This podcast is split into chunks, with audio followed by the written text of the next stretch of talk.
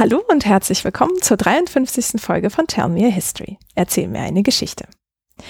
Heute geht es um Kriegsgefangenschaft im Osmanischen Reich.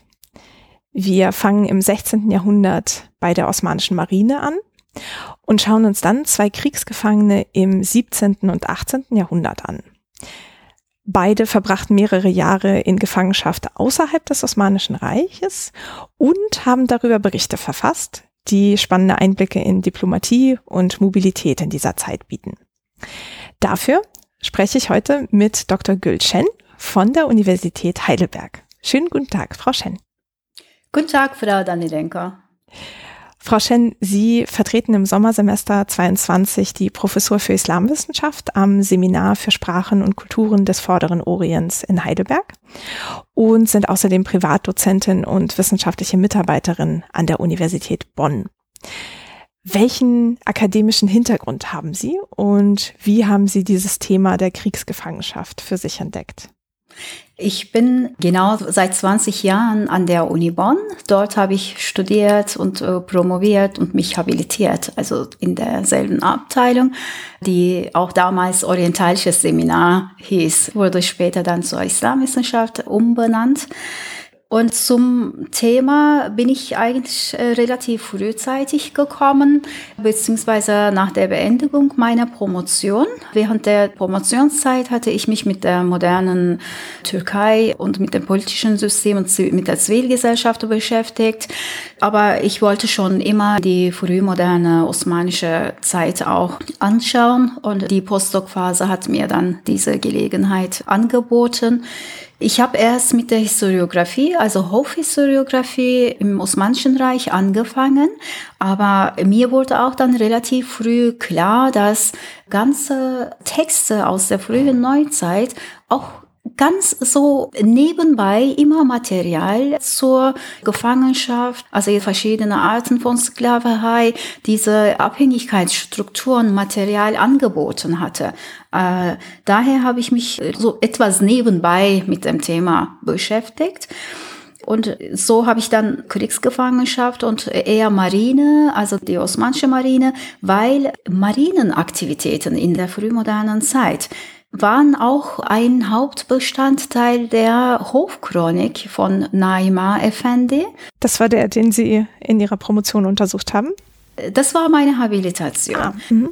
genau, in der Hofchronik. Also diese Flottenaktivitäten und was da im herrschaftlichen Arsenal geschah, alles gehörte zu wichtigsten höfischen Ereignissen. Und das war ein durchgängiges Thema also ich war damit beschäftigt und irgendwann mal dachte ich, ja, ich sollte hier dann in die Marine etwas näher, detaillierter anschauen.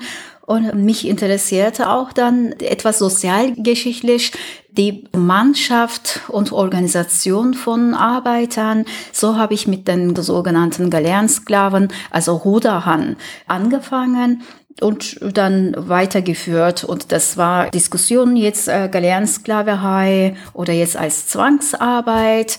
Mit diesen Themenbereichen habe ich mich beschäftigt und aktuell beschäftige ich mich weiterhin damit im Rahmen der Mobilitätsdynamiken. Und äh, Mobilitätsdynamiken ist dann auch ein zentrales Konzept oder ein Zugang für unsere Forschung in einem größeren Verbundprojekt Transottomanica aktuell. Da hatten wir auch schon ein paar VertreterInnen aus Transformationmanika auch hier Ach so, gehabt. oh, okay. Mhm. Äh, genau, also eigentlich wir alle beschäftigen uns mit Mobilitätsdynamiken, sei es äh, Wissensmobilität, sei es Mobilität von Gütern oder menschliche Mobilität. Und mich interessiert eben aufgrund meiner Forschung und Quellen gezielt mit der Kriegsgefangenschaft und mit den Kriegsgefangenen als menschliche Mobilität. Also das interessiert mich sehr. Mhm. Vielleicht so als Info für diejenigen, für die das neu ist. Also Transottomanica ist ein Forschungsverbund, der sich mit dem Osmanischen Reich beschäftigt, aber halt auch darüber hinaus, also Iran und äh, nach Russland hinein, also diese ganzen Wechselwirkungen, wie Sie auch sagten, mit Mobilität von Gütern, Personen, Ideen. Ähm, genau, die Seite werde ich auch verlinken und kann schon mal verweisen, zum Beispiel auf die Folge 29. Da hatte ich mit Dr. Anna Vlachopoulou gesprochen über das Handelshaus Rallis. Ähm, das das war auch in der Neuzeit ein ganz spannendes Geflecht an Handelsakteuren. Als Zugang Transottomanica bietet uns über die Grenzen hinaus zu schauen. Also wir sprechen zwar von der osmanischen Welt, aber gemeinsam mit dem Safavidenreich und Zarenreich und Polen, Litauen, also diese ganze Bereiche sind als Longue Durée auch unser Schwerpunkt oder also Kernbereich in diesem Forschungsbund und mit dem Konzept von Mobilitätsdynamiken haben wir einen sehr guten und fruchtbaren Zugang zu diesen Phänomenen und Praktiken zwischen den Herrschern. Also das gefällt mir und das wollte ich ohnehin machen, äh, wenn ich mich mit der osmanischen Marine beschäftigte, weil da hatte ich ein Nischenthema, also osmanische Marine. Oh, okay, das ist jetzt völlig anders als die anderen Mittelmeermächte oder anderen Marine, aber nein, also da haben wir sehr viele Gemeinsamkeiten, also viel mehr Gemeinsamkeiten als Unterschiede. Das entspricht meinem Forschungsinteresse. Hier habe ich die grundlegende Frage, die mich interessiert. Wie funktioniert ein vormoderner Reich? Ich habe speziell das Osmanische Reich, das aber in vielen Praktiken und Strukturen kaum Unterschiede von europäischen Reichen hatte. Da waren sehr viele Gemeinsamkeiten, also in jeder Hinsicht. Das war für mich dann faszinierend. Und auch die Tatsache, dass wir für die osmanische türkische Quellen ein Reichtum von Quellen haben. Das hat mich auch dann sehr fasziniert und das ist auch ein Grund bei vielen Kollegen und Kolleginnen hier, dass wir so ein großes Quellenkorpus haben. Und alles ist ein Teil der europäischen Geschichte. Oder wenn wir dann auch Nachfolgestaaten des Osmanischen Reiches betrachten, hier haben wir auch ein Teil der Geschichte von mehreren Nationalstaaten heute. Also da geht kein Weg vorbei ohne osmanische Geschichte. Also das ist alles andere als Glorifizierung der Vergangenheit. Also das ist nicht unser Thema natürlich, aber als Teil der Gesamtgeschichte. Und die osmanische Marine der frühen Neuzeit war definitiv ein Teil der damaligen politischen und ökonomischen Ordnung. Also sowohl im Mittelmeerraum als auch in Europa. Deshalb finde ich dann Marinengeschichte besonders spannend. Hm. Ja, das ist, glaube ich, auch ein ganz schöner Verweis auf noch eine andere Folge, die 36. zu Miteinander im Mittelmeer. Da haben wir zwar eher auf das 13., 14. Jahrhundert geschaut, aber auch da gab es ja schon sehr viele Verflechtungen, eben wo dann das Mittelmeer nicht so wie heute als so Trennungsraum zwischen irgendwie der christlichen und der islamischen Welt fungierte, sondern einfach ein gemeinsamer Raum war, der halt auch viele ähnliche Praktiken auch hervorbrachte. Ja, auf jeden Fall. Und als Sie gerade sagten, dass in der Hofchronik, die Sie sich anfangs angeschaut hatten, die Marine oft erwähnt wurde, war das dann wirklich so eine Beschreibung, wie sie funktionierte oder eher so Schlachten, die auf dem Meer ausgetragen wurden? Eigentlich alles, aber weil es eine Chronik war, das heißt, alles ist so geregelt, chronologisch aufgelistet und aufgezeichnet, wurden jährliche Aktivitäten oder monatliche Aktivitäten immer dann chronologisch beschrieben. Also da haben wir Ernennungen in der Marine, also hierarchische Wechsel, als auch Schlachten, die gerade stattfinden oder verschiedene Befehle, die für das großherrliche Arsenal irgendetwas zu beschaffen sei. Also das war Tersani Amire genannt, also das großherrliche Arsenal oder die imperiale Marinenverwaltung. Also darunter verstehen wir eigentlich alles. Das ist nicht nur eine kleine Werft, sondern eine riesige Anlage heute am Goldenen Horn in Galata. Also Istanbul? Istanbul, richtig, ja. Äh, mit vielen unterschiedlichen Einrichtungen, darunter auch ein Gefängnis, Banyo genannt. Das war auch dann wie in anderen Seemächten gleich. Also jeder Marine hatte sein eigenes Gefängnisgebäude. Und in der Hofchronik so große Bandbreite von maritimen Aktivitäten. Da kommen auch Kriegsgefangene natürlich ständig vor.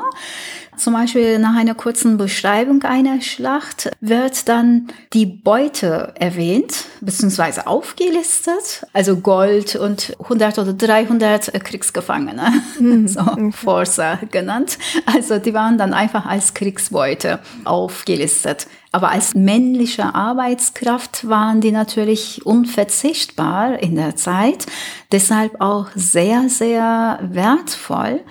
Also in Neimars Chronik hatte ich dann sehr viele solche Beschreibungen. Und auch wenn ein Schiff gebaut worden war und zum ersten Mal auslaufen sollte, das war dann eine große höfische Feier.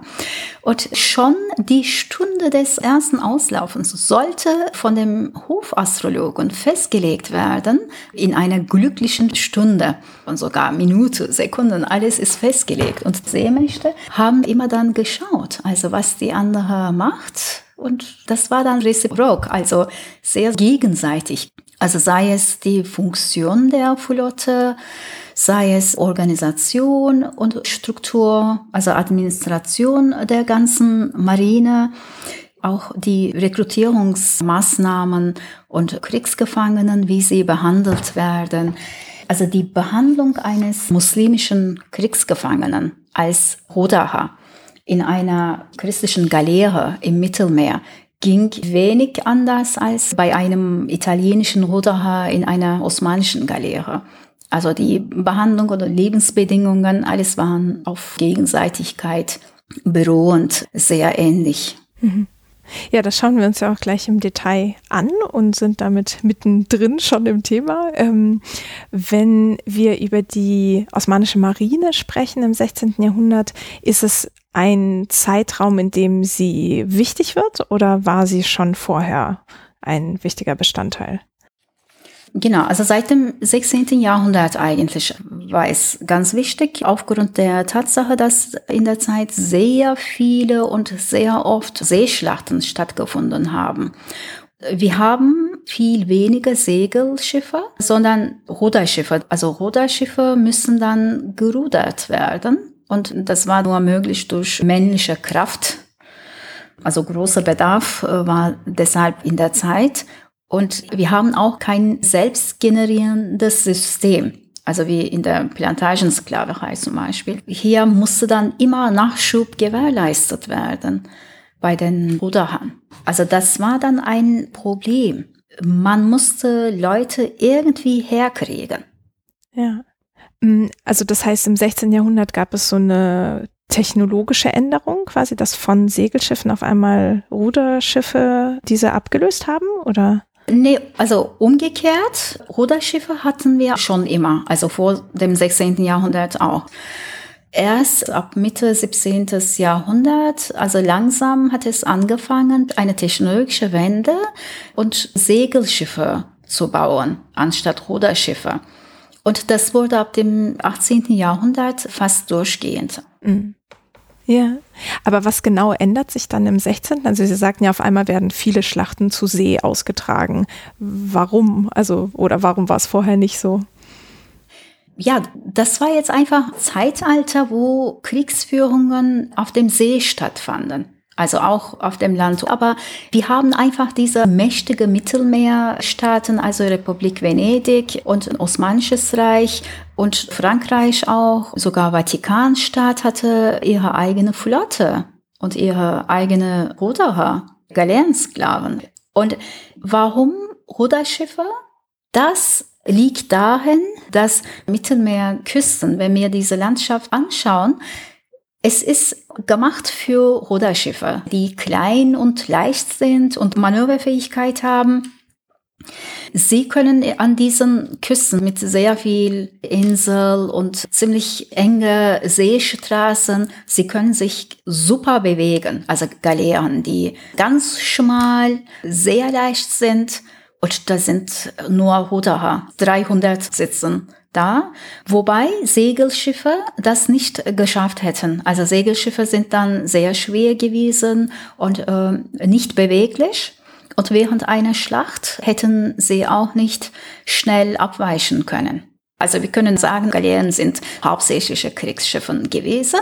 Und weil diese Seeschlachten am Mittelmeer stattfanden und sehr oft, das war dann einfach eine natürliche Folge, dass man dann mehr Galeeren gebaut hatte und dafür auch immer mehr männliche Kraft zum Rudern benötigte und jegliche Rekrutierungsmaßnahmen dafür ergriffen hat. Und danach hat sich einfach geändert. Also wir haben später dann ab dem zweiten Hälfte des 17. Jahrhunderts etwas weniger Seekriegsführung und ab dem 18. viel weniger. Da verlagert sich alles eher auf andere Kriegsführungen. Zum Beispiel die Osmanen müssen sich mit dem Zarenreich konfrontieren und da fanden Kriege weniger auf dem See, sondern auf dem Lande. Äh, aber jeder kennt ja die Schlacht von Lepanto. Ich weiß nicht, ob sie wirklich jeder kennt. also aus den zeitgenössischen Quellen so legendär gewesen, wo die osmanische Flotte zum ersten Mal großartig niedergeschlagen worden war. Das war 1500. 1571. Das war die größte Galeerenschlacht da wurden von beiden Seiten über 200 Galeeren gegeneinander gestellt und die zeitgenössischen Zeichnungen, Bilder für diese Schlacht, sie sind auch ziemlich beeindruckend. Also da sieht man dann, wie diese riesige Flotte von Galeeren gegenüberstellen. Und das war die berühmteste Galeerenschlacht. Und wie haben Sie dann einander bekämpft? Also war das hauptsächlich durch Kapern oder gab es da schon Wurfgeschosse oder andere Geschosse? So militärtechnisch äh, bin ich nicht so sehr Experten. Jedoch, sie haben alle Techniken verwendet. Und da gab es zum Beispiel bestimmte Galeeren, die sogenannte Feuergaleeren waren. Das heißt, diese Galeeren wurden an die feindliche Seite geschickt und sie explodierten dann auf einmal da in der feindlichen Seite. Also sie sind dann aufgeopfert. Ach, die wurden dann gerammt oder wie? Ja, also sie kommen zur feindlichen Seite oder sie nähern sich möglichst und dann explodiert. Also diese Galeere explodiert einfach. Und das wird bewusst gemacht, um Schaden in der feindlichen Flotte zu verursachen. Mhm. Aber das heißt, explodiert, ähm, war das schon die Zeit, wo es, ich weiß gar nicht, wie heißt das Pulver? Schießpulver. Genau, das gab es da schon, oder? Ja, ja, auf jeden Fall. Und die osmanische Armee hat das auch schon sehr intensiv benutzt. Kanonen und zusätzlich waren auch Janitscharen, also Soldaten in der Galeere. Also alle erdenklichen Maßnahmen oder Angreifstechniken wurden eingesetzt. Aber wichtig war aus Galeerensicht, den Feind schnell attackieren und schnell wieder weggehen zu können. Mhm. Ja. Und Sie sagten ja vorhin, dass die Galeeren auch sehr dafür geeignet waren, entlang der Küste eben zu fahren. Heißt das, dass diese Schlachten auch eher in Küstennähe ausgeführt wurden? Je nachdem. Da sind ja auch sehr viele Inseln, also im Mittelmeer. Da hatte man ohnehin immer wieder Küsten und außerdem Galeeren konnten auch nicht sehr lange Zeit auf dem hohen See bleiben. Und weil es bei den anderen Seemächten der Fall war, also alle hatten mehrheitlich Galeeren. Und sie haben das möglichst küstennah geführt. Und für die Versorgung von Insassen muss man auch regelmäßig zur Küste und Wasser tanken und Essen holen. Also sie waren nicht geeignet für richtig offene See, also für Atlantik oder so zum Beispiel. Mhm. Und die Intensivierung von Kämpfen auf See oder halt im Mittelmeer. Also ich meine, das Osmanische Reich expandierte ja stark im 16. Jahrhundert und es klang auch etwas an, als seien die europäischen Stadtstaaten da genauso eingestellt gewesen. Lag das daran? Auf jeden Fall. Also von der osmanischen Seite war ja der Versuch, das Mittelmeer zu einem osmanischen See zu verwandeln und was sie auch dann am Ende geschafft haben für eine Zeit lang. Aber am Mittelmeer waren die Osmanen erstmal nicht alleine. Also da waren auch Seerepubliken. Also Venedig war so mächtig, was Seekriegsführung betraf äh, Osmanen konnten dann Venezianer nicht weglöschen. Ja, das blieb dann ewiger Rivale. Aber dennoch hatten die auch Friedensabkommen immer wieder unterschrieben und so zehn Jahre oder 15 Jahre eine Friedensperiode am Mittelmeer. Aber da tauchte dann mit der Zeit ein anderer Störfaktor, nämlich Piraten. Nämlich, als die Venezianer und Osmanen diese sogenannte Achtnahme, also Friedensabkommen hatten, haben sie auch gegenseitig auf alle Regeln gehalten und mussten gemeinsam gegen die Piraterie kämpfen. Das heißt, also das war nicht ewige katholische, christliche Venezianer gegen muslimische Osmanen. Also das ist dann einfach ein Resultat der zeitgenössischen Propagandageschichtsschreibung. Also sie haben auch dann gemeinsam gegen diesen unerwünschten Piraten gekämpft und dann in den Staatsregistern, die ich gelesen habe. Da werden auch verschiedene Regelungen getroffen, dass wenn die Piraten, sagen wir mal, aus der venezianischen Seite kommen, dann sollten die Venezianer sich darum kümmern, also ihre Aktivitäten unterbinden und vice versa. Das heißt, also die Piraten waren dann von beiden Seiten unerwünscht.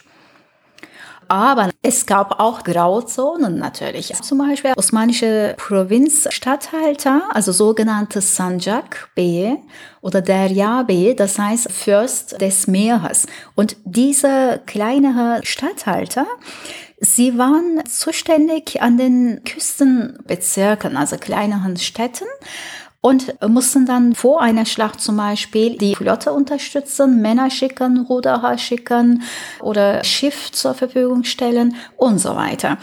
Und diese haben auch sehr viel Geschäfte mit den Piraten gemacht. Ja, ist wahrscheinlich lukrativ gewesen. ja, das war sehr lukrativ. Und vor allem wieder dann, wenn wir zu Ruderern kommen und Bedarf an Ruderern.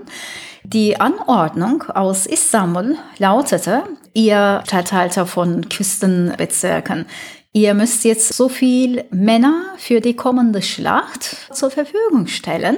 Und wie sollen diese Leute das machen? Also sie mussten dann alle erdenkliche Rekrutierungsoptionen erfinden und da kamen natürlich Piraten mit ihrer menschlichen Beute, nämlich Gefangene, ganz gut. Und sie haben diese verkauft und diese Statthalter haben sie angekauft und weiter dann nach Istanbul verschickt. Damit hätten sie dann ihre amtliche Pflicht erfüllt auch wenn jetzt die zentrale Marinenverwaltung in Galata davon Bescheid wusste, doch wollte davon nichts wissen. Mhm. Hauptsache, genug Männer waren da. Mhm, ja. Dieses Achtname, was Sie erwähnt hatten, dieser Friedensschluss mit Venedig, von wann war der? Da waren mehrere. Also mehrere Abkommen immer wieder dann abgeschlossen, zwischenzeitlich so noch Krieg geführt und danach wieder abgeschlossen. Also das war dann immer mit der Republik Venedig Kriegs- und Friedenszustand abwechselnd.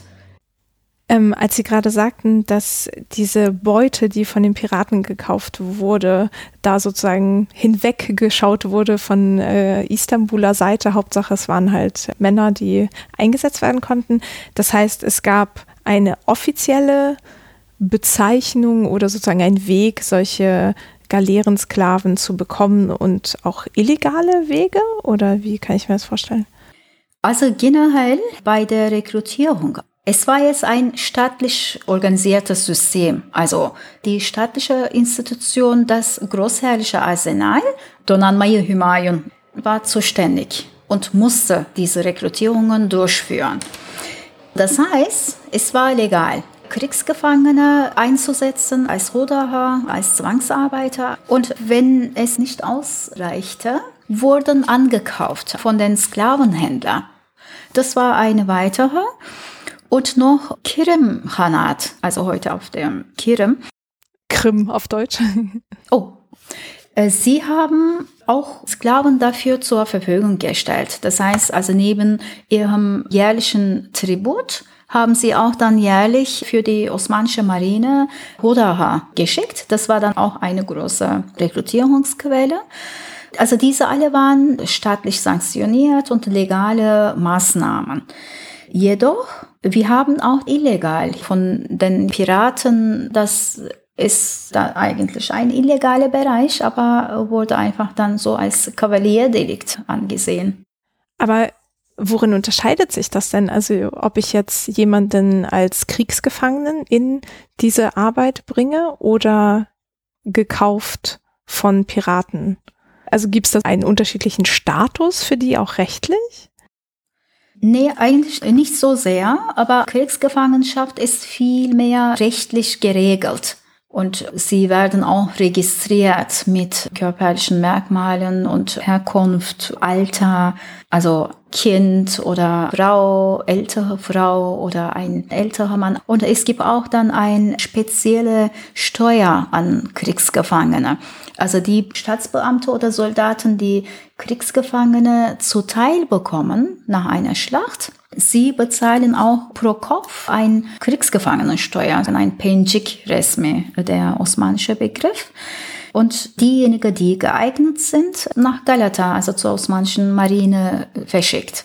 Also Piraterei ist dann wieder ein ganz anderer Bereich, also wird per se nicht legal betrachtet. Aber wir haben dann ganz eindeutig andere illegale Rekrutierungsmechanismen, wie die Migranten aus Anatolien, die nach Istanbul kommen, also zur Großstadt, natürlich, also Istanbul war auch in der Zeit Großstadt wie, also London und Paris, äh, die vielleicht da Arbeit gesucht haben. Sie wurden einfach von irgendwelchen Mittelmännern dann überredet und mit verschiedenen Tricks. Sie wurden auch dann in der Marine einfach zur Galeere geschickt. Also diese sind dann total illegal gewesen. Darüber habe ich bisher in den osmanischen Quellen nicht viel finden können, aber dafür eine sehr ausführliche Beschreibung in der Naimas Hofchronik. Die Chronik beschreibt, wie dieser Vorgang aussah und wie diese jüngeren Männer Unkenntnis aus Anatolien da in Istanbul in die Falle tappen. Und auf einmal finden sie sich in der Marine, in der Galeere und können sich da nicht mehr befreien. Und das wird durch die Zuständigen der Marinenverwaltung nicht direkt ausgeübt, aber toleriert. Also wenn Mittelmänner das wieder machen, also Menschenhändler, obwohl das illegal war. Ja. Und wurde unterschieden nach Religion oder so? Also sozusagen, dass nur Christen zum Beispiel in diese Art von Zwangsarbeit durften oder war das auch für Muslime geeignet? Okay, ich würde jetzt nicht muslimische oder christliche unterscheiden, sondern osmanische Untertanen, also sowohl muslimisch als auch nicht muslimisch und nicht osmanische Untertanen. Mhm. Äh, die Regelung in der Kriegsgefangenschaft, also rechtliche Regelung, lautet, dass Muslime nicht festgekauft werden dürfen und während der Registrierung der Kriegsgefangenen wird auch darauf geachtet, ob sie muslimisch sind oder nicht, aber auch, ob sie tatsächlich zur feindlichen Seite gehören. Das heißt, wenn da Christen unter osmanischem Schutz stehen, sogenannte Zimmi, Sie dürfen weder festgeklagt werden noch als Kriegsgefangene. Also sie sind dann genauso geschützt wie die Muslime. Aber hier natürlich haben wir dann auch Grauzone, wo illegal sowohl muslimische Untertanen als auch nicht muslimische Untertanen als Sklave weiterverkauft worden sind. Also die Gerichtsregister sind voll mit solchen Anklagen. Ja, also orthodoxe Christen waren ja mehrheitlich im osmanischen Gebiet. Also einige davon werden einfach dann irgendwo festgeglaubt und weiterverkauft. Ähm, die sind natürlich dann eventuell diejenigen, die sich nicht schützen können oder in der Zeit keinen familiären Hinterhalt haben, so dass sie sich verteidigen können. Also ungeschützte oder benachteiligte Personen vielleicht. Aber wie wir in den Gerichtsakten sehen, es gelingt denen, zum Gericht zu gehen und ihre Sache zu beschreiben und so Klage einzureichen und sagen, nee, ich bin osmanischer Untertan. Die Person so und so hat mich illegal als Sklave verkauft. Solche Fälle haben wir und Frauen darunter auch. Also nicht muslimische Untertanen, die auch solche schreckliche Erfahrungen gemacht haben. Aber vor dem Gericht wird das dann geklärt und sie werden dann wieder frei. Dafür müssen sie eventuell Zeugen oder Nachweise vorlegen, damit sie dann belegen, dass sie jetzt gerade nicht durch einen Krieg als Kriegsgefangene aus dem nicht-osmanischen Territorium kommen, sondern steuerzahlende Untertanen sind. Also es ist komplex, es ist nicht ein weiß-schwarzes Bild, haben wir nicht. Ja, eigentlich nie in der Geschichte und auch heute nicht. Genau. Mm, und diese Regulierung sahen die eigentlich auch vor, dass diese Kriegsgefangenschaft irgendwann endete? Also war das auf Zeit? Ja, wir hatten ja erwähnt, dass im 16. Jahrhundert sehr viele Kriegsführungen waren. Das hat sich verringert ab der zweiten Hälfte des 17. Jahrhunderts und im 18. Jahrhundert auch etwas weniger. Das bedeutete weniger Kriegsgefangenen. Und das wiederum bedeutete weniger Arbeitskräfte für die Marine, wobei die Mannschaft wurde ja auch viel kleiner. Also kleinere Galeerenflotten hatten wir in der Zeit, aber immer noch Zwangsarbeit oder als Arbeiter benötigte man weiterhin Arbeitskraft für die Marine. Also neue Schiffe bauen oder reparieren. Und sie wurden auch in der Stadt eingesetzt. Und hier ist eine Zeitwende, wo Kriegsgefangene weniger als Rudermannschaft eingesetzt worden sind, sondern Sträflinge. Mhm. Aber ähm, also meine Frage zielte darauf ab, ob die dann freigelassen wurden. Also wenn Kriege weniger wurden und sie sozusagen auch nicht mehr gebraucht wurden, wurden sie umdisponiert oder wirklich wieder in ihr eigenes Leben entlassen? Ah, okay. Also viele mussten sterben. Das war ganz harte, harte Arbeit auf den Galeeren zu rudern. Äh, wenn sie überlebt haben, manche von denen wurden durch Lösegelder freigekauft, andere wurden dann woanders eingesetzt.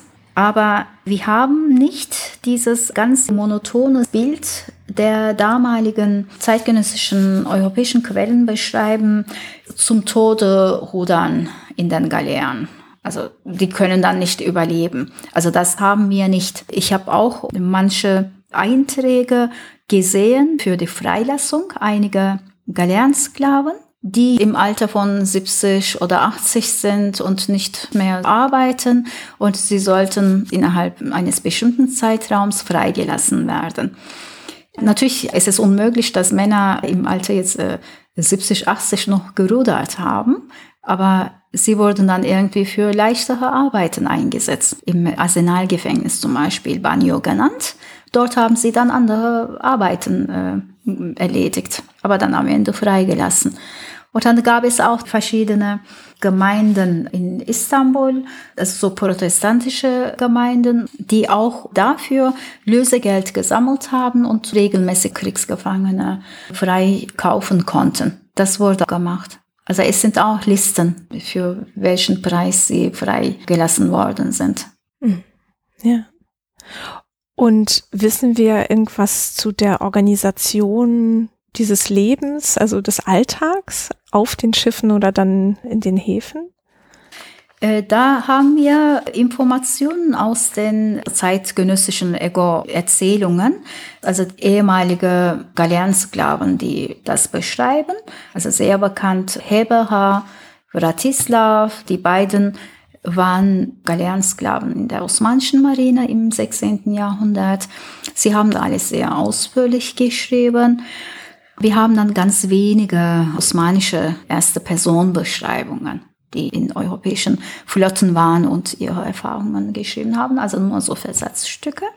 Äh, aus denen geht es aber hervor, dass sie während der Schlacht ruderten. Also das war jetzt eine sehr harte Arbeit. Also synchrones Rudern und diese Synchronisation war enorm wichtig, weil wenn Sie sich vorstellen, jetzt an einem Ruderbank sitzen bis zu sechs, sieben Männer und wenn da eine ausweichen würde, dann würden alle aus dem Gleichgewicht kommen. Und das wäre fatal. Und das wurde durch vielleicht ein Trommel, Trompet, wie wir in den Filmen, Ben Hur zum Beispiel, diese bekannten Szenen. Und auch Einsatz von Peitsche war denkbar. Aber diese Situation war nicht monatelang. Jenseits der Schlachtzeiten wurden die Galeeren zu einem Hafen geführt und da im Hafen haben sie Zeit verbracht oder die Ruderer dürften unter Aufsicht ans Land gehen und was kaufen oder noch verkaufen. Sie haben dann so kleine Geschäfte gemacht und einige blieben an Bord, einige gingen raus. Ja, mussten die einfach warten, wie den Beschreibungen hervorgeht. Sie haben dann in der Zeit so Socken produziert und später an einem weiteren Hafen haben sie diese dann verkauft. Also hier haben wir etwas differenziertes Bild als was in der zeitgenössischen Publizistik gefördert worden ist in Europa. Also Hölle auf Erde in den Galeeren von Osmanen, also Türken genannt in den Quellen, so ein Bild in der Zeit. Aber das war also nicht unbedingt die Realität, aber etwas übertreiben und diese Erwartungshaltung zu bedienen. Mhm. Ja. Und diese zwei Berichte oder die Galeerensklaven, von denen Sie sprachen, die eigene Zeugnisse hinterlassen haben, sind die irgendwie zugänglich, also als Buch? Also sie sind zugänglich, wurden auch übersetzt auf Deutsch. Also die sind auch eine der ersten Werke gewesen, die ich zum Thema damals gelesen hatte. Ja, ach schön, dann können wir das ja auf jeden Fall verlinken nachher für die Literaturtipps. Genau. Und wenn Sie sagen, dass Sie diese Socken zum Beispiel produziert haben, um sie dann zu verkaufen, haben Sie denn für die Zeit, wo Sie das nicht gemacht haben, eine andere weiß nicht, irgendwie ein Taschengeld oder so bekommen, um dann ein Land was zu kaufen? Oder wie lief das? Genau, also die Regelung war, dass alle, unabhängig ob sie Kriegsgefangene, Sträflinge oder freiwillige Ruderer waren, alle haben einen Tageslohn bekommen. Das war ganz, ganz minimal. Und wir wissen nicht ganz genau, ob sie jetzt ganz akkurat das täglich bekommen haben. Also das lag letztlich an also Entscheidungsgewalt des Kapitäns. Aber wenn wir frühneuzeitliche Großstädte anschauen, also sowohl Istanbul als auch Paris und London, also wie waren die Lebensstandards in der Zeit? Da gab es auch nicht Versorgung von Bewohnern oder von Obdachlosen. Da gab es soziale Probleme, Hunger, Krankheit. Und wenn wir diese städtische Lebensstandards mit den Lebenssituationen in den Galeeren oder in der Marine vergleichen, Vielleicht dürften wir da nicht sagen können, oh, hier arbeiten in den Galeeren als Ruderer ist Hölle auf der Erde. Vielleicht war es nicht. Wir hatten ja auch Freiwillige, die sich als Ruderer registriert hatten. Dann haben sie vielleicht gedacht, ja zumindest da bekomme ich, auch wenn es wenig ist, bekomme ich ein bisschen Proviant jeden Tag. Und ich habe auch dann Tagessatz und vielleicht war es doch etwas bessere Lebensbedingungen als in der Stadt. Also für manche. Zu diesem Phänomen gibt es sehr gute Monographien, was italienische oder spanische Marine betrifft. Aber wir haben kaum über die osmanische Marine und osmanische Praktiken. Und über das spanische Phänomen damals, da wird beschrieben, dass jede Menge Leute aus der Stadt kamen und sich freiwillig als Ruderer gemeldet hatten. Hm, also ich glaube, jetzt haben wir so ein ganz guten Blick auf jeden Fall auf diese Kriegsgefangenschaft in der Marine gewonnen. Und dann würde ich jetzt mal gerne mir unser erstes Beispiel angucken. Das ist Osman A. Also Aga geschrieben und über dem G dieser Halbkreis, wo man das G überspringt. Und der war in der zweiten Hälfte des 17. Jahrhunderts ein Kriegsgefangener und vielleicht können wir erstmal so ein bisschen ihn kennenlernen. Also weiß man was über seine Biografie, also woher er kam, seinen Werdegang. Also Osman eine der bekanntesten Persönlichkeiten in der osmanischen Frühneuzeit, weil er vor allem einen Bericht verfasst hatte, die uns in der Übersetzung seit Jahren zur Verfügung steht. Er war ein junger Soldat und lebte und arbeitete in der Provinz Temeshwar. also heutige Rumänien. Und Provinz Temeschwar, also osmanische Eyaleti Temeschwar, war einer der wohlhabenden Provinzen des Osmanischen Reiches, also konnten sehr hohe Summe an jährliches Einkommen nach Istanbul schicken. Diese Beylerbeyi, das heißt Großstatthalter, solche Großprovinzen waren verpflichtet, jährlich nach Istanbul eine Summe zu schicken. Und er war da als Soldat tätig.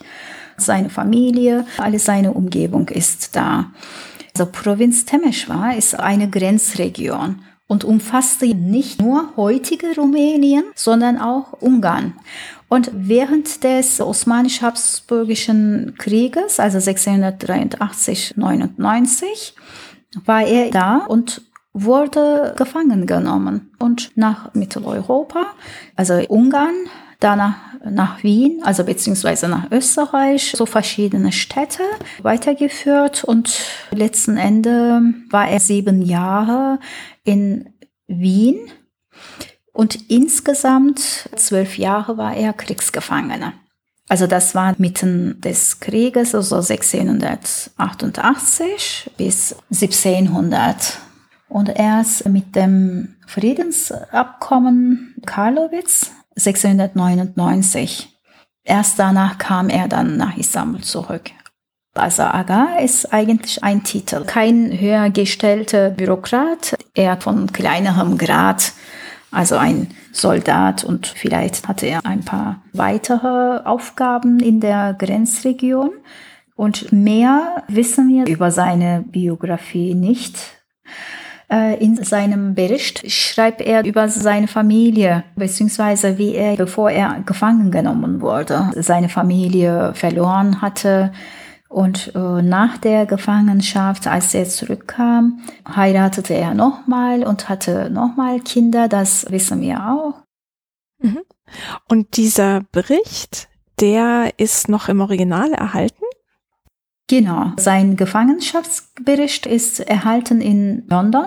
Wir sagen dann Londoner Autograph, das heißt vom Autor selber verfasster Bericht. Und wurde auch von zwei deutschen Orientalisten bearbeitet bzw. übersetzt von Otto Spieß, ein Bonner Orientalist, und Richard Kreutel. Die beiden haben den Text 1955 erstmal herausgegeben aber 1962 in einer bearbeiteten Form nochmal veröffentlicht und was wir heute verwenden, ist diese Version. Äh, durch diese Arbeit wurde sein Gefangenschaftsbericht so berühmt, also türkische Übersetzungen aus dieser deutschen Version erschienen sind. Hm. Okay. Die beiden Orientalisten haben wunderbar dieses Manuskript bearbeitet. Sie haben mit einem ausführlichen Kommentarapparat versehen, also über alle Namen, Ereignisse, Daten, Personen. Also das ist schon ganz fantastisch. Und dann später wurde auch verschiedene Editionen herausgegeben und vereinfachte Form, also kürzere, längere, also auf Türkisch zum Beispiel. Und 2021 ist zum ersten Mal eine englische Übersetzung veröffentlicht worden. Aber der Text ist ganz berühmt, wirklich, und wird auch als Primärquelle viel zitiert und einer der ganz wenigen Gefangenschaftsberichte eines osmanischen Kriegsgefangenen. Ja. Und das Original ist in welcher Sprache? Osmanisch-Türkisch. Okay. Hätte ja auch Persisch oder Arabisch sein können. Ja, das stimmt. ja. Und bezogen auf das Manuskript vor allem, welchen Umfang hat das? Also sind das, keine Ahnung, 300 Seiten, 20 Seiten so ungefähr? Ganz, also genaue Seitenzahl kann ich nicht sagen. Also das ist nicht 300. Das ist auch nicht 20, ungefähr zwischen 100 und 200. Also ich habe den Originaltext für diesen Bericht nicht gesehen. Äh, aber also es ist jetzt nicht so ein umfangreiches Werk wie Naimas Hofchronik. Also was jetzt, ne? Ja.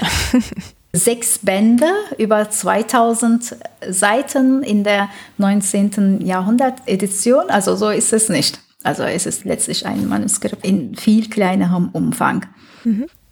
Und wie erzählt er da? Also wie ist die Struktur aufgebaut? Also er hat chronologisch sein Abenteuer, also Kriegsgefangenschaft, in einer relativ zugänglichen Sprache das ist jetzt nicht wie an manchen, aus manchen Texten üblich ist, sehr viel mit arabischem oder persischem Vokabular und schwierige Satzkonstruktionen, sondern relativ simple Sprache. Aber vielleicht das reflektiert auch, dass er nicht ein Literarbürokrat war, der in drei Sprachen ausgebildet und sich auch dann in drei Sprachen wunderbar ausdrücken konnte. So war er nicht. Er hat dann einfach eine umgangssprachlich benutzt und auch mit Fehlern. Das ist die Feststellung von Bearbeitern, also Herausgebern Kräuter und Spieß. Sie haben eine ausführliche Einleitung für diesen Osmanas Bericht. Also Sie sagen, hier ist zwar eine einfache Sprache, aber da sind sehr viele Fehler. Also er verwendet osmanisch-türkische Grammatikregeln oder auch Orthographie, also vieles nicht richtig. Und das war Herausforderung für die beiden Herausgeber. Ja, also jemand, der halt einfach wenig mit Schriftsprache zu tun hat und dementsprechend halt Fehler beim Wörter buchstabieren zum Beispiel hat. Genau, aber wie er geschrieben hat, ist sehr unterhaltsam. Vielleicht so wurde die Geschichte berühmt. Also was er jetzt in diesen zwölf Jahren Gefangenschaft erlebt hatte, hat er dann als so kleinere Geschichten, also kleinere Abenteuer auf dem Weg erzählt und verwendet viel direkte Rede, viel Dialog. Also was er erzählt, ist schon sehr spannend, wie er von Temeshwar aus also mitgeschleppt worden war und an einem Ort, wo er sein Lösegeld für seine Gefangenschaft herbeigeschafft hatte und bezahlt hatte, das wurde ignoriert von dem General, der ihn gefangen genommen hatte. Das heißt, Lösegeld war ja auch in der Zeit zwischen Kriegsparteien geregelt, dass also wer Lösegeld bezahlt, darf seine Freiheit kaufen. Das geschah hier aber nicht und so blieb er als Gefangener. Mhm. Also hier sehen wir eine Verletzung der damaligen Kriegsrechte. Dann wurde er ein paar Mal weiterverkauft oder an weitere Haushalte verschickt. Aber er war nicht ständig im heutigen Sinne als Kriegsgefangener in einem Lager. So war er eventuell anfänglich. Anfänglich hatte er sehr schwierige Lebenssituation, so dass er einmal, also wie er erzählt, als tot weggeworfen worden war auf einem Haufen auf dem Feld und er lag da Tage, wie er erzählt. Dann kam er zu sich und er hat dann überlebt. Aber was hat er überlebt? Äh, jetzt die Stelle erinnere ich mich nicht ganz genau, aber er wurde dann krank eventuell. Definitiv am Ende wurde er für tot erklärt und einfach dann weggeworfen. Mhm. Und als er zu sich kam, haben sie ihn dann wieder in Gefangenschaft genommen oder erzählt er davon nichts? Genau, er wurde weiter dann als Kriegsgefangener gehalten. Also das war ja nicht, nicht so, äh, wenn wir damalige Zeit denken, dass er jetzt eventuell zum Konsulat hätte gehen können und um Hilfe bieten können. Nee, aber er hätte ja auch dann das als Gelegenheit nutzen können, unbeobachtet zu fliehen zum Beispiel. Das war wahrscheinlich nicht möglich. Dieses Ereignis passierte frühzeitig, schon Anfang seiner Kriegsgefangenschaft. Aber die Zeit danach war vielleicht angenehmer. Er war dann zum Beispiel für die Pferde zuständig, danach für eine Dame in einem Haushalt beschäftigt. Und er wollte danach dann weiterziehen. Sogar da erzählt er, dass also diese Dame, die Herren, sie wollte, dass er dabei bleibt, aber er wollte gehen. Und er sagt dann, wie die Dame zu Tränen kam und das war dann etwas trauriger Abschied. Und war das in Wien oder woanders? Das war noch nicht in Wien. Das ist jetzt in Kahlenburg. Erst Jahre später wird er nach Wien geschickt und dort bekommt er dann eine Ausbildung als Zuckermeister, also Konditorei. Ah, okay. er macht also Konditorei-Ausbildung. Aber wenn Sie jetzt sagen Ausbildung zum Konditor, meint das eher, dass er dort Zwangsarbeit geleistet hat als Konditor oder war das dann frei?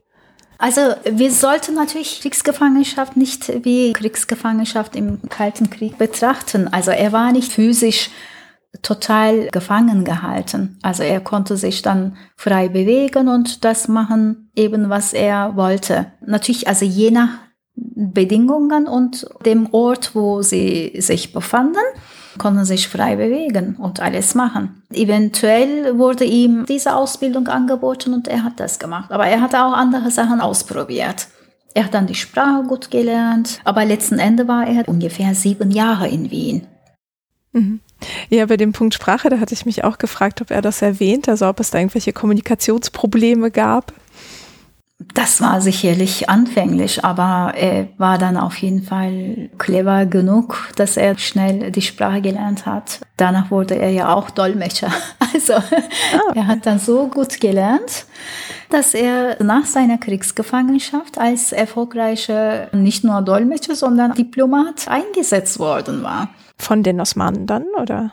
Von beiden Seiten. Die habsburgische Seite war auch ganz zufrieden mit ihm, also wie er beschreibt. Ja. Ja, gut. Ich würde auch sagen, dass ich Dinge ganz toll mache, wenn ich Werbung machen möchte. Ja, also wirklich so ein kurioses Beispiel. Also ein Kriegsgefangener dann kommt als Diplomat und Übersetzer zu dem Land, wo er zwölf Jahre Kriegsgefangener war. Also in seinem zweiten Bericht, der viel weniger bekannt ist, dort schreibt er eine Begegnung mit dem General mit dem er auch während seiner Gefangenschaft zu tun hatte. Und das war aber keine unangenehme Begegnung. Mm, okay. Also das hört sich ja auch so an, als seien diese Erfahrungen in der Kriegsgefangenschaft nicht traumatisch, wahrscheinlich auf irgendeine Art vielleicht schon. Und nur weil er darüber nicht schreibt, heißt es das nicht, dass es nicht da war. Aber wenn Sie sagen, er sich dann in den Dienst später begibt und halt mit den Leuten interagiert und darüber schreibt, scheint das so sehr normal quasi, also Teil des Alltags gewesen zu sein, diese Struktur der Kriegsgefangenschaft? Ähm, also er hat da auf jeden Fall eine gute Karriere gemacht. Nicht nur Sprache, er kannte alles jetzt in dieser Grenzregion. Also er wurde in Belgrad eingesetzt, also als Übersetzer und Diplomat.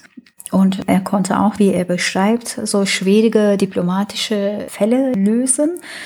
Genau, aber diesen Teil seiner Biografie beschreibt er in dem zweiten Bericht, der viel weniger bekannt ist, sogar unbekannt. Also ich habe mich dann daher eher mit diesem zweiten Bericht beschäftigt äh, und nicht mit dem ersten, weil es ohnehin ganz bekannt. Also in jedem Sprachniveau gibt es auch verschiedene Editionen.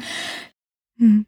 Ja, da gucken wir auf jeden Fall gleich auch nochmal drauf. Was ähm, ich noch gerne wüsste, ist, ob es so eine Art von Fremdbild in diesem Gefangenschaftsbericht gibt, also wie er dann die Habsburger oder Wiener darstellt?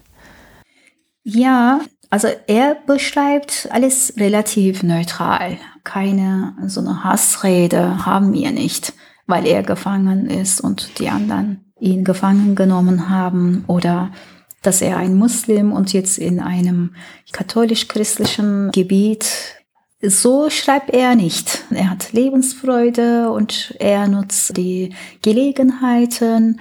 Hier und da hat er immer dann gute Kontakte mit den Leuten. Er hat viele Interaktionen und durch Interaktionen zwischen Menschen entstehen negative oder aber auch positive Begegnungen. Das hat er auch so geschrieben. Also insofern hat er keine ganz eindeutige Selbst- und Fremdbild. Was jetzt aber in der Rezeptionsgeschichte geschieht, in der deutschen Übersetzung, also von Kreutel und Spieß, sie haben den Titel gegeben, Der Gefangene der Gewohren.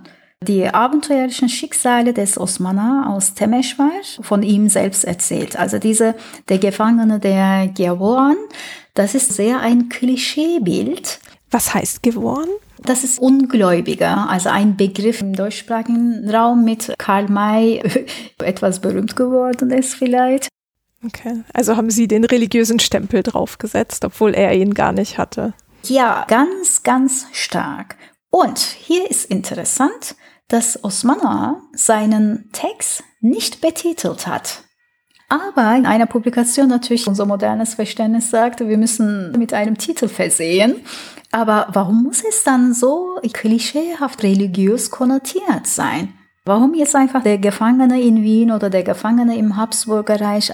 Es ändert die Rezeption sehr. Ich muss sagen, als ich als Studentin dieses Werk in der Bibliothek gesehen hatte und auch dann Informationen über Osmanor hatte, als ich dann die Titel gesehen hatte, dann dachte ich, oh, okay, also das ist wie Osmanor sein Werk betitelt hat. Hm. Er ist ja muslimischer Osmane und im christlichen feindlichen Land und er ist Gefangener von Ungläubigen. Aber als ich später dann mich mit dem Text auseinandergesetzt hatte, war ich sehr enttäuscht von dieser Entscheidung. Ja, hier haben wir dann leider ein großes Problem mit diesen Klischeen oder wie Sie sagen, mit einem religiösen Stempel entspricht ja auch dem propagandistischen Bild der Türken oder Osmanen in Europa in der Zeit. Aber wir müssen hier natürlich auch dann akzeptieren, dass unsere Herren hier, Spieß und Kräuter, auch noch in diesem Orientalismus-Diskurs stehen und noch keine Ahnung von edwardzeitischen Orientalismus haben. Also das ist ja auch eine Zeit. Daher vielleicht war es aus ihrer Sicht ganz normal, mit einem solchen Begriff zu agieren. Aber was mich danach sehr überrascht hatte, bei der englischen Übersetzung von Casale und er übernimmt die deutsche Übersetzung. Also Prisoner of the Infidels, The Memoir of an Ottoman Muslim in the 17th Century Europe. Also er erweitert diese Großkategorien etwas mehr. Also wir haben jetzt Infidels, Ottoman Muslim, eine Großkategorie und Europe, andere Großkategorie. Aber er kam ja auch aus Europe, also aus ja. Also das finde ich unglücklich. Warum müssen wir etablierten Stereotypen tradieren? Also als Wissenschaftler und Wissenschaftlerinnen sollten wir da schon die Verantwortung haben, quellentreu zu bleiben und nicht unseren Stempel aufdrücken, was die Quelle nicht hergibt. Und wenn der Autor schon diesen Titel nicht hat und auch diese Sichtweise nicht. Hier prägt die Rezeption fälschlicherweise. Also das finde ich schade. Hm, ja. Ich meine, dabei muss man, glaube ich, auch noch zusätzlich bedenken, dass manchmal Verlage, bei denen man dann solche Übersetzungen platziert, genauso verlangen, dass es einen Titel gibt und da manchmal doch etwas mehr sich einmischen. Aber ähm, dieser Hinweis darauf, dass man die Originalquellen sich mal anschauen könnte, auf jeden Fall bei so einer Übersetzung, würde ich auf jeden Fall mitgehen. Auf jeden Fall. Also Publikationspolitik ist eine andere Sache. Es kann auch sein, dass Verlege sagen, oh, hier dann mit einem knackigen Titel, der schon bekannt und das hervorruft sofort diese bekannten Großkategorien, die aber eigentlich nicht existieren. Doch machen wir damit dann mehr Gewinn. Das ist schon klar. Ja, genau. Also ein bisschen verschiedene Faktoren spielen eine Rolle. Ja. Mm, ich hatte noch zwei Nachfragen zu den Inhalten, die Osmanar da beschreibt. Und zwar spricht er auch von anderen Gefangenen? Ja, also hier und da vielleicht zufällig begegnet er andere osmanische Kriegsgefangene. Dann nach dem Friedensabkommen, als er immer noch irgendwie nicht frei gelassen worden war und frei verreisen durfte, ergreift er Zuflucht mit zwei anderen Kriegsgefangenen. Eine davon ist weiblich. Und sie drei überqueren die Grenze und sie verkleiden sich. Ach so, sie ergreifen die Flucht, nicht Zuflucht. Ja, auf jeden Fall. Sie werden nicht als Teil der Kriegsgefangenen Austauschregelung betrachtet. Oder vielleicht die Regelung musste noch getroffen werden und er wollte nicht warten. Das kann auch sein. Ja, okay. Und was ich mich noch gefragt hatte, war, als Sie sagten, dass er ja dann später auch Diplomat wurde und da auch so kulturell vermitteln konnte. Ähm, ich weiß ja nicht, wie viel man so in einer Konditorei lernt, was dann für diplomatische Verhältnisse wichtig ist. Hat er noch andere Positionen, in denen er dann gearbeitet hatte? Also er hat hier und da immer verschiedene Tätigkeiten gemacht, so kleinere Übersetzungstätigkeit, aber so große Ämter hat er nicht bekleidet. Aber dadurch, dass er zwölf Jahre in dem Land Zeit verbracht hat und schon bevor er Konditoreimeister wurde, war er ja auch fünf Jahre davor verbracht an verschiedenen Städten. Ja. Wissen wir da, was genau er gemacht hat? Also war er dann irgendwie in Haushalten, die politisch irgendwie relevant waren, dass er da mitbekommen hätte, wie so das Prozedere oder zeremoniell oder so im Habsburger Reich war? Also direkt am Hof war er nicht tätig, soweit ich weiß. Also mehr dann in den Haushalten. Ich glaube dann für seine spätere Position hat er dann jetzt Sprachkenntnisse aber er wurde auch wieder in Temeshwar später eingesetzt und dort hat er als ein Amtsträger weitere Erfahrungen gemacht. Hm. Ja, und vielleicht können wir dann ja uns mal noch den zweiten Bericht anschauen, den Sie erwähnt hatten. Da geht es dann um seine Amtszeit als Diplomat. Genau, also er beschreibt hier die Zeit nach der Kriegsgefangenschaft. Er schreibt dann über seine Karriere. Und er beschreibt dann, wie er als Übersetzer eingesetzt worden war und welche Verhandlungen er durchgeführt hat. Es ist eher dann kürzer als der zweite Bericht auf jeden Fall. Also hier habe ich dann Autograph aus Wien erworben für meine Arbeit. Die Digitalkopie wahrscheinlich, oder? Genau, Digitalkopie, genau. Und nur zu Beginn schreibt eher eine kurze Zusammenfassung, was vorher geschah. Ah, okay. Wie in so einem Sequel, so eine zweite Staffel, was in der ersten passierte. Genau. Also diese Verhandlungen und dass er dann am Ende erfolgreich eine Hauptverhandlung gelöst hatte, dass er dann nach Temeshwar zurückkommt und dann beendet er seine Erzählung. Ich habe ja erwähnt, dass dieser zweite Bericht relativ unbekannt ist obwohl dieser auch schon 1966 wieder mit Richard Kreuter und Friedrich Kornau herausgegeben worden ist. Also sie haben den Text übersetzt, aber dieser zweite Bericht war total im Schatten geblieben. Hat er vielleicht keinen reißerischen Titel oder? ja, hier der Titel zwischen Paschas und Generälen. Aber der Text ist natürlich nicht so abenteuerreich. Mhm. Und gab es denn bei diesem zweiten Bericht einen Titel, den Osman A. dem Bericht gegeben hat? Äh, nein, also hier auch kein Titel. Okay. Mhm.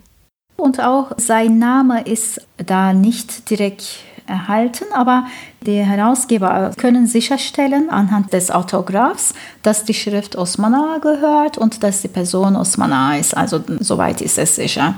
Also Handschrift ist gleich und Stil. Ja. Und Sie sagten, dass das weniger Abenteuer hat. Das heißt, er baut da nicht so viele Anekdoten ein wie jetzt beim ersten. Es ist eher ein trockener Bericht der Diplomatie. Und er beginnt auch den zweiten Bericht direkt mit einem offiziellen Schreiben aus Belgrad von dem osmanischen Statthalter nach Temeshwar, also diese Korrespondenz und das erschreckt schon äh, die Leser, ja, worum es hier geht. Also ich betrachte das auch als ein Ego-Dokument wie der erste Bericht. Äh, zwar schreibt er hier nicht diese ganzen abenteuerlichen Geschichten, aber dennoch ein Teil seiner Karriere. Und ist das im Stil auch dann entsprechend gehobener? Ja, als ob er zum Teil einen offiziellen Bericht schreibt. Also er hält sich meistens zurück und wir wissen ganz selten, wie er sich dabei fühlt. Und wir haben keine Information, wie er wohnte, also abends verbrachte, wie er fühlte nach einer Verhandlung. Also diese persönliche Einblicke haben wir hier nicht. Aber dennoch, ich habe versucht, zwischen Zeilen zu lesen und findet man einiges, aber nicht so viel wie im ersten Bericht. Also daher es ist berechtigt, dass der erste Bericht so berühmt ist und der zweite so liegen geblieben ist. Ja. Und haben Sie eine Idee, warum er den ersten und den zweiten verfasst hat? Also für wen? Äh, ja, das ist generell für höhere Würdenträger, für offizielle Kreise und nicht für ein breiteres Publikum. Der erste Bericht ist tatsächlich sehr nah zum Genre, also Gefangenschaftsbericht, was wir in Europa kennen. Aber mit dem zweiten Bericht, das ist eine Rechtsfertigung und ein bisschen so Arbeitsbericht. Ich habe diese Arbeitsschritte gemacht und erfolgreich erledigt. Und könnte es so eine Art Bewerbung gewesen sein, also so seinen eigenen Werdegang in der Art publik zu machen? Ja, also das ist immer ein Teil der Geschichte, wenn wir osmanische Staatsmänner gucken und was sie schreiben oder warum sie schreiben. Bei den Historikern war es auch nicht anders. Also man schreibt da ein Geschichtswerk, um zu zeigen, ja, ich habe diese Leistung geschrieben und das sollte jetzt ermöglichen, dass ich befördert werde. Und es sind ja auch dann immer Patronen, Klientel, Beziehungen. Vielleicht war es ein Wunsch seines Gönners und wollte er geschrieben haben und vorgelegt haben. Hm. Ja. Also gibt es da noch was Wichtiges zu sagen, bevor wir zu Nejati Effendi im 18. Jahrhundert kommen? Eigentlich, nee, also mir fehlt im Moment nicht ein. Wir haben eigentlich alle Punkte hier gesprochen, ja. Okay, alles klar. Genau, dann können wir ja mal zu Nejati Effendi, unserem zweiten Kriegsgefangenen, der einen Bericht verfasst hat, kommen und vielleicht ihn auch wieder ein bisschen kennenlernen. Woher kam er? Also Nejati Efendi ist ein osmanischer Bürokrat, etwas höher gestellt. Er hat den Titel Efendi. Also Efendi wird an den Personen verliehen, die im bürokratischen System arbeiten. Also er war in Istanbul tätig und als der osmanisch-russische Krieg ausbrach, also 1768, war er auf der Krim mit dem Pascha, also dem osmanischen Kommandeur Ibrahim Pascha.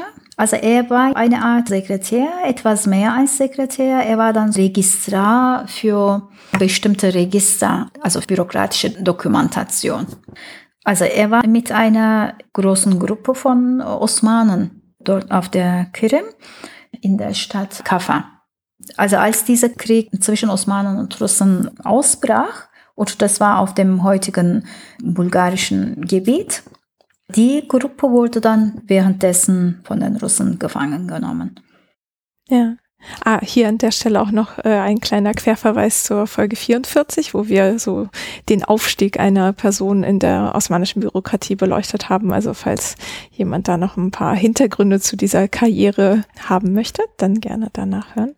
Und also das heißt, er geriet direkt 1768 in Gefangenschaft oder erst später?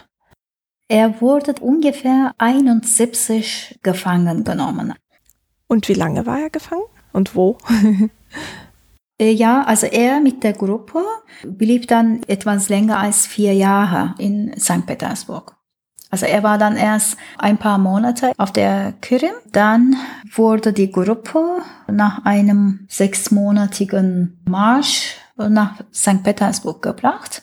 Dann war er nur da bis zum Friedensabkommen Küçükkaynarca. Das war wann?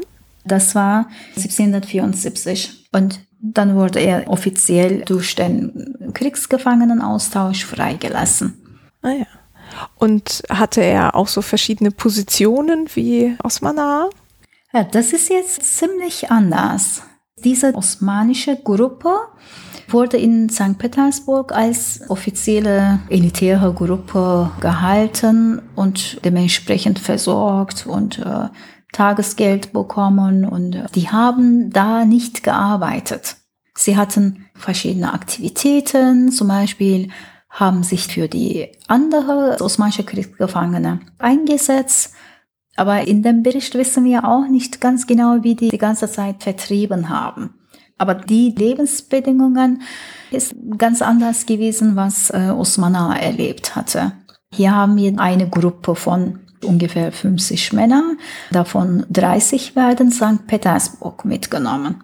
Gruppe, die ständig betreut wurde und die hatten Diener zur Verfügung gestellt worden waren. Die hatten dann ihren Dolmetscher und ihre eigene Unterkunft. Wo war die? Beschreibt er das? Äh, nein, die haben zweimal gewechselt, äh, glaube ich. Und die erste war nicht gut. Wo genau in St. Petersburg, das ist unbekannt. Nee, aber ich meinte, jetzt war das irgendwie dann so näher an den Hof dran? Ja, ja, auf jeden Fall. Die waren direkt im Zentrum. Und das war auch bewusst so gemacht.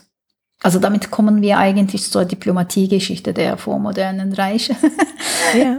Äh, nämlich bewusst wurden sie im Zentrum gehalten und immer wieder zu höfischen Zeremoniellen eingeladen. Und die hatten persönliche Begegnung mit Katharina der Größe. Hm, okay. Außerdem haben sie die staatlichen Institutionen besichtigt.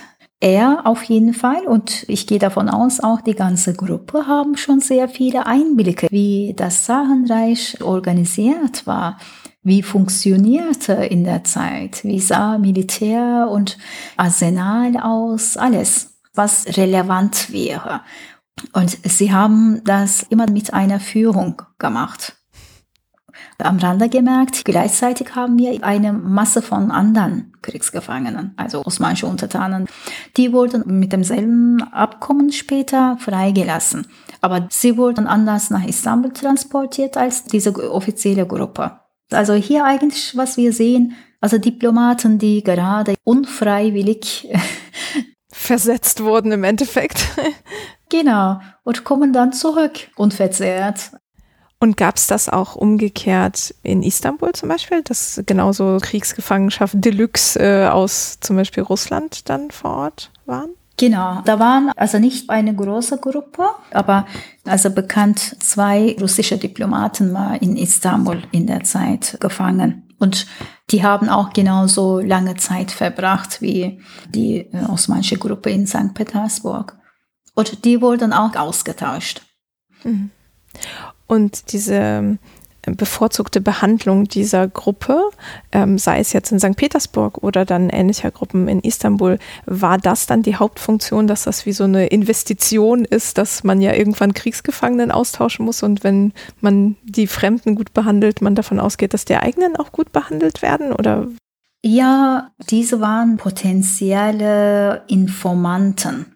Also sie sollten das berichten, was sie da erleben und sehen. Und das war wieder dann relevant für die Kriegsführung. Und vielleicht wollte hier dann Katharina auch deutlich machen, wir sind wichtig und wir sind mächtiger als Industriestandort, als Militärgebiet, also alles in jeder Hinsicht. Du solltest das hier mit deinen Augen sehen und wenn du zurückkehrst, verbreiten. Okay, auch Kampagne für die eigene Macht. Ja, Propaganda. Er sollte dann darstellen, wie perfekt Russland organisiert war. Also er sollte als Propagandist agieren, also Influencer am osmanischen Hof. Mhm, ja. Und wenn wir uns diesen Bericht anschauen, stellt er das auch entsprechend so hervorragend dar? Also Russland jetzt? Ja, er hat wie Osmanar keine pejorative Sprache so relativ neutrale Sichtweise. Er beschreibt, was er sieht über russische Persönlichkeiten, sei es Katharina, sei es die anderen Höflinge, Kommandeure, schreibt er nicht. Also ob er jetzt anders gedacht hatte und hier nicht verschriftlicht hat, können wir natürlich nicht äh, beurteilen. Und beschreibt alles, als ob es ein offizieller Bericht wäre. Also sehr professionell, diplomatische Sprache. Und das heißt, das ist auch auf Osmanisch und in so einer gehobenen Sprache geschrieben? Genau, die Sprache ist nicht so außerordentlich gehoben. Da sind auch undeutige Stellen immer wieder, aber dennoch verständlich. Aber hier haben wir ein Problem. Wir haben hier bei Nejati verschiedene Handschriften, circa sieben Handschriften. Moment, Sie meinen damit Manuskripte wie das physische Buch? Nicht die Schrift, die er verwendet hat. Ja, ja, Manuskripten. Und wir wissen nicht, ob da ein Autograph ist. da sind Unterschiede. Also manche Manuskripte sind relativ gleich, also voneinander kopiert, aber manche haben etwas deutlichere Unterschiede, also Ergänzungen oder Auslassungen. Da ein Orthograph-Manuskript fehlt, können wir da nicht genau feststellen, wie der Originaltext aussah. Aber im Großen und Ganzen ist es gut verständlich und sehr viele tauchen Namen auch, also russische Namen, Begriffe, Namen von Orten oder Festungen. Unterhaltsam sind die Teile, wenn er höfische Zeremonien und höfische Aktivitäten beschreibt. Wie zum Beispiel? Also, er war eingeladen zum Maskenball und zum Oper und zu verschiedenen Banketts. Und bei einem Maskenball begegnet er Katharina. Sie hält so eine Maske vor dem Gesicht und fragt, habt ihr mich erkannt? Sie sagen nein. Sie zeigt ihr Gesicht dann und sagt, das ist jetzt Maskenball. Wir machen das so. Und sie ist auch in diesem Moment in Männerkleidung, glaube ich, also irgendwie sich verkleidet auf jeden Fall. Und einige dieser Zeremonielle sind ihm natürlich unbekannt. Also diese sind jetzt so Maskenball und Oper-Aufführungen sind noch in der Zeit in Istanbul unbekannt oder gehört nicht zum höfischen Leben. Katharina, sie hat ja diese explizite Bestrebung, Kunst und Hofkultur zu demonstrieren, dass St. Petersburg in derselben Liga ist wie Wien oder Paris. Also Nejati hat als fremd bezeichnet er schon in diesen Ritualen. Zum Beispiel so schräge Wahrnehmung, dass befindliches Applaus des Publikums kommt. Wenn eine Theateraufführung stattfindet, diese Aktion ist für ihn total unbekannt. Und er sagt, oh, die Schauspieler freuen sich so sehr, wenn sie dieses Applaus bekommen, als ob sie reichlich Trinkgelder bekommen würden. also er kritisiert das nicht, eigentlich nichts und äh, an keiner Stelle. Wenn er etwas kurios findet und ziemlich befremdlich, dann schreibt er das auch.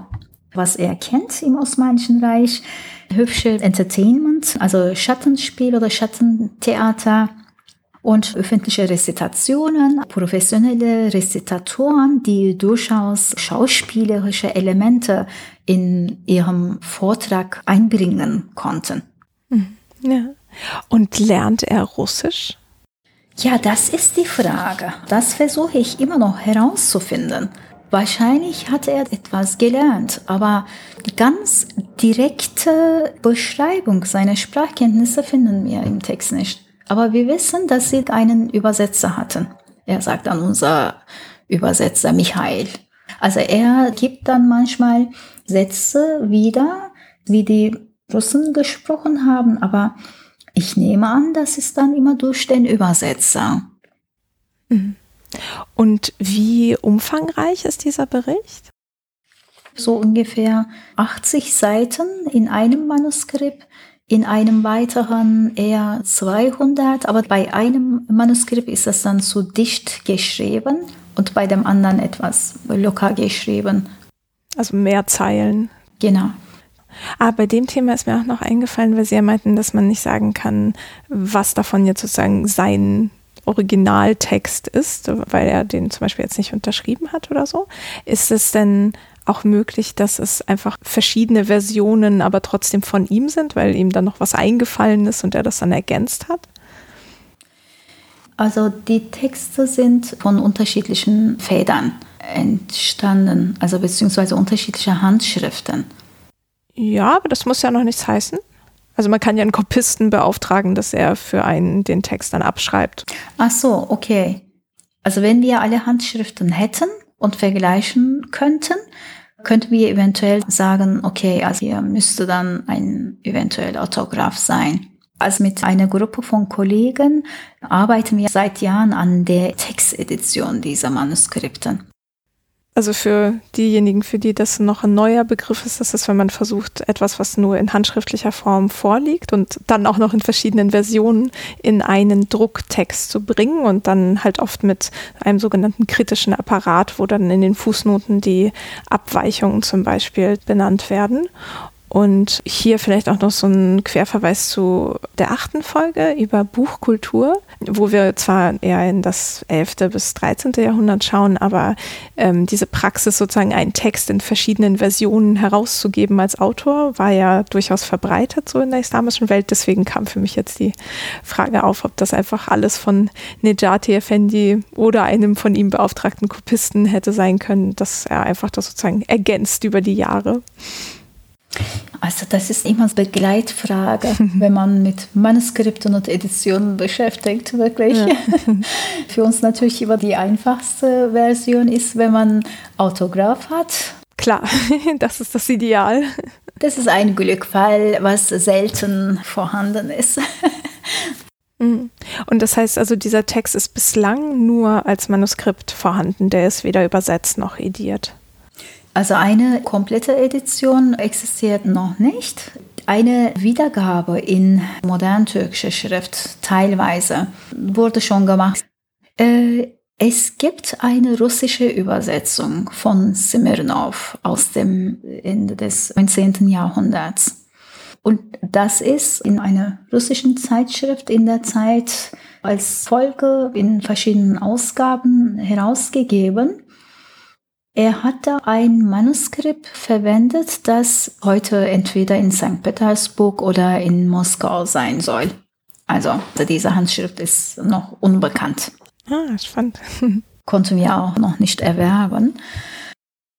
Was ich noch zum Abschluss gerne fragen wollte, ist die Struktur. Das hatten wir, glaube ich, noch gar nicht, also von dem Bericht. Ist das auch chronologisch oder eher so nach Institutionen, nach Ereignissen geordnet? Also die Struktur ist etwas kompliziert. Also er hat diesen Text betitelt als Tarihi Kırım, also Geschichte von Kırım. Er beschreibt anfänglich die Hintergründe dieses osmanisch-russischen Krieges und erst später beginnt er die Memoiren dieser Kriegsgefangenschaft und beschreibt erstmal die sechsmonatige Reise nach St. Petersburg und danach alles, was in St. Petersburg geschah und was er gesehen hat, also höfische Garten, Banketts und Institutionen und Militärsystem, alles Mögliche. Und zum Schluss beschreibt er die Reiseroute zurück nach Istanbul. Also das ist ein Geschichtstext anfänglich und danach ein Ego-Dokument und ein Gefangenschaftsbericht und Danach die alte Gattung Itinerarium, also eine Reiseroute mit Entfernungen, also schön in einem Text verschiedene Gattungen. Genau, das ist die Struktur und er hat dann immer Zwischentitel in den Abschnitten, also so Überschriften. Mhm. Ja.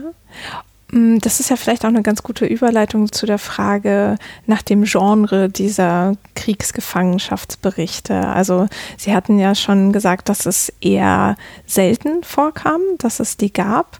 Ähm, sind das denn die einzigen beiden sozusagen, die es gibt oder haben wir noch mehr? Das ist tatsächlich so eine Rarität, dass wir diese zwei Texte aus der frühen Neuzeit haben. Ansonsten haben wir von sogenannte Kadi von Malta. Er wurde auf Malta gefangen gehalten und er hat in Form von Versen geschrieben, also so einen kurzen Text haben wir. Und noch hier und da vielleicht Briefe von den Kriegsgefangenen geschrieben sind, aber ansonsten gar nichts. Richtig als etwas umfangreiches Format haben wir aus der frühen Neuzeit nicht. Vielleicht, also osmanische Archiven sind ja voll mit zeitgenössischen Quellen, vielleicht kommt das noch. Für die spätere, also moderne Zeit, haben wir jede Menge Kriegsgefangenschaftsberichte. Deshalb die beiden sind in dieser Hinsicht ganz wertvoll. Und Gefangenenberichte als Textgattung, die zwar in der Zeit in Europa sehr verbreitet war, aber im Osmanischen Reich völlig unbekannt und äh, damit kommen wir auch dann zur Frage der Verbreitung und Leserschaft.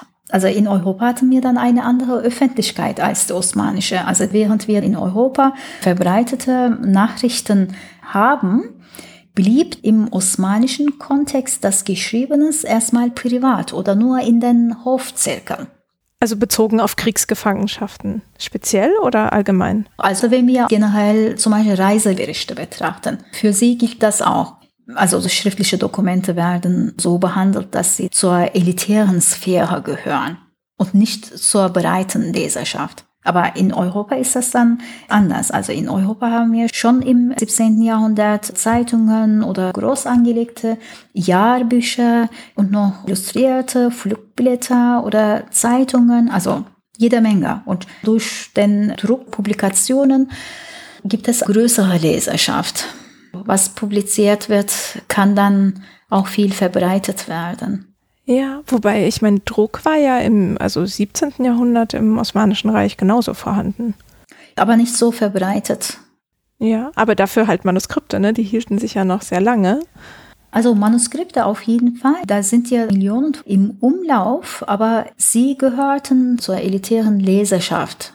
Also Osmanisch-Türkisch war ja eine Elitensprache, Hofsprache, die nicht alle Untertanen beherrscht hatten. Und was die Kriegsgefangenschaftsberichte betraf, hatten wir aus diesem Grund viel weniger Leserschaft oder keine Leserschaft außer höfischen Kreise.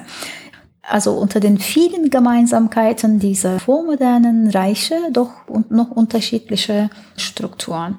Hm, ja. Ja, vielleicht kommen ja noch in Zukunft ein paar mehr Gefangenenberichte ans Licht. Ja, hoffen wir. Aber wir haben dann sehr viel Reiseberichte, sogenannte Seyahatname. Das bekannteste Werk, also Evliya Çelebi und Seyahatname. Im 17. Jahrhundert war das? Äh, genau. Dann, wir haben auch Gesandtschaftsberichte, sogenannte Sefaretname, über Russland und St. Petersburg zum Beispiel. Also wir haben mindestens vier, fünf Gesandtschaftsberichte über Russland aus dem 18. Jahrhundert. Und wir haben dann über Paris, über andere Städte, das war ja die Zeit, 18. Jahrhundert, wo die Beziehungen zu Europa sich intensiviert hatten und dadurch dann mehr Gesandte, die hatten auch Berichtspflicht und haben ausgiebig Berichte geschrieben. Aber dann haben wir in der Gefangenschaft eine Rarität. Das ist berichtsähnlich, aber auf jeden Fall, da sind ja Elemente drin über diese Kriegsgefangenschaft. Und daher ist es eine sehr wichtige Quelle, nicht nur für historische und kulturelle Gegebenheiten, sondern auch für die Diplomatiegeschichte zwischen beiden Imperien. Also Gefangenenaustausch und wie die Kriegsgefangenen behandelt werden. Also egal wie Krieg geführt wird, muss auch Diplomatie Verhandlungen irgendwie parallel geführt werden. Und das sehen wir ja auch im russisch-ukrainischen Krieg jetzt. Das sind zwei verschiedene Aspekte, also militärische Aspekte und diplomatische Aspekte einer Kriegsführung. Ja. Und diese Gesandtschaftsberichte, die waren ja aber auch für eher interne Zirkel, ne? also für Bürokratie gedacht. Ja, auf jeden Fall. Und sie dienten gleichzeitig dazu, dass die Personen weiter befördert werden. Und sind diese Berichte zugänglich, also als Buch oder Übersetzung? Ja, fast alle Gesandtschaftsberichte. Sie sind alle zugänglich in türkischer Sprache übersetzt oder also Editionen oder gibt es auch sehr viele Arbeiten in europäischen Sprachen darüber. Ah ja, dann können wir die ja auch in die Liste mit aufnehmen. Fände ich nämlich auch mal ganz spannend, so einen Gesandtschaftsbericht zu lesen. Ja, genau. Sieht eventuell nicht so ganz anders wie heutige offizielle Bericht einer Botschafter. Ja, also ich glaube, wir haben jetzt so einen sehr schönen Überblick bekommen über diese Welt der Kriegsgefangenschaft und auch in ihren verschiedenen Facetten. Also so von Marine über einen Einzelgefangenen hin zu einer Gruppe, die halt eher privilegiert war. Hm, haben Sie noch irgendwas, was Sie gerne zusätzlich erwähnt haben möchten oder so den ZuhörerInnen mit auf den Weg geben? Ja, also wir haben mit sozusagen unfreien Mobilität von Menschen zu tun. Also sei es gesichtslose Massen von Kriegsgefangenen, Galeerensklaven, sei es konkrete Personen, also wie Osmana oder Nejati Efendi. Ich denke, mit diesem Zugang können wir relativ gut politische Grenzen, imperiale Grenzen übergreifend Phänomene betrachten. Diplomatiegeschichte oder die Kriegsführung und anschließende Abkommen, ja, also Praktiken, die nicht jetzt innerhalb einer geschlossenen Grenze stattfinden, sondern grenzenübergreifend stattfindet. Daher dann auf jeden Fall ein sehr interessanter Zugang in die politische und kulturelle Geschichte dieser vormodernen Imperien.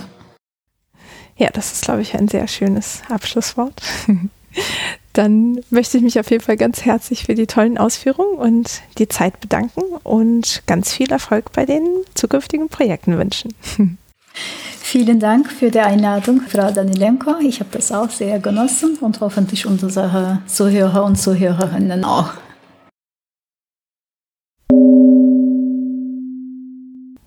Vielen Dank fürs Zuhören. Wenn euch der Podcast gefällt, dann empfehlt ihn gerne weiter oder hinterlasst eine Sternebewertung bei iTunes oder in der Podcast-App.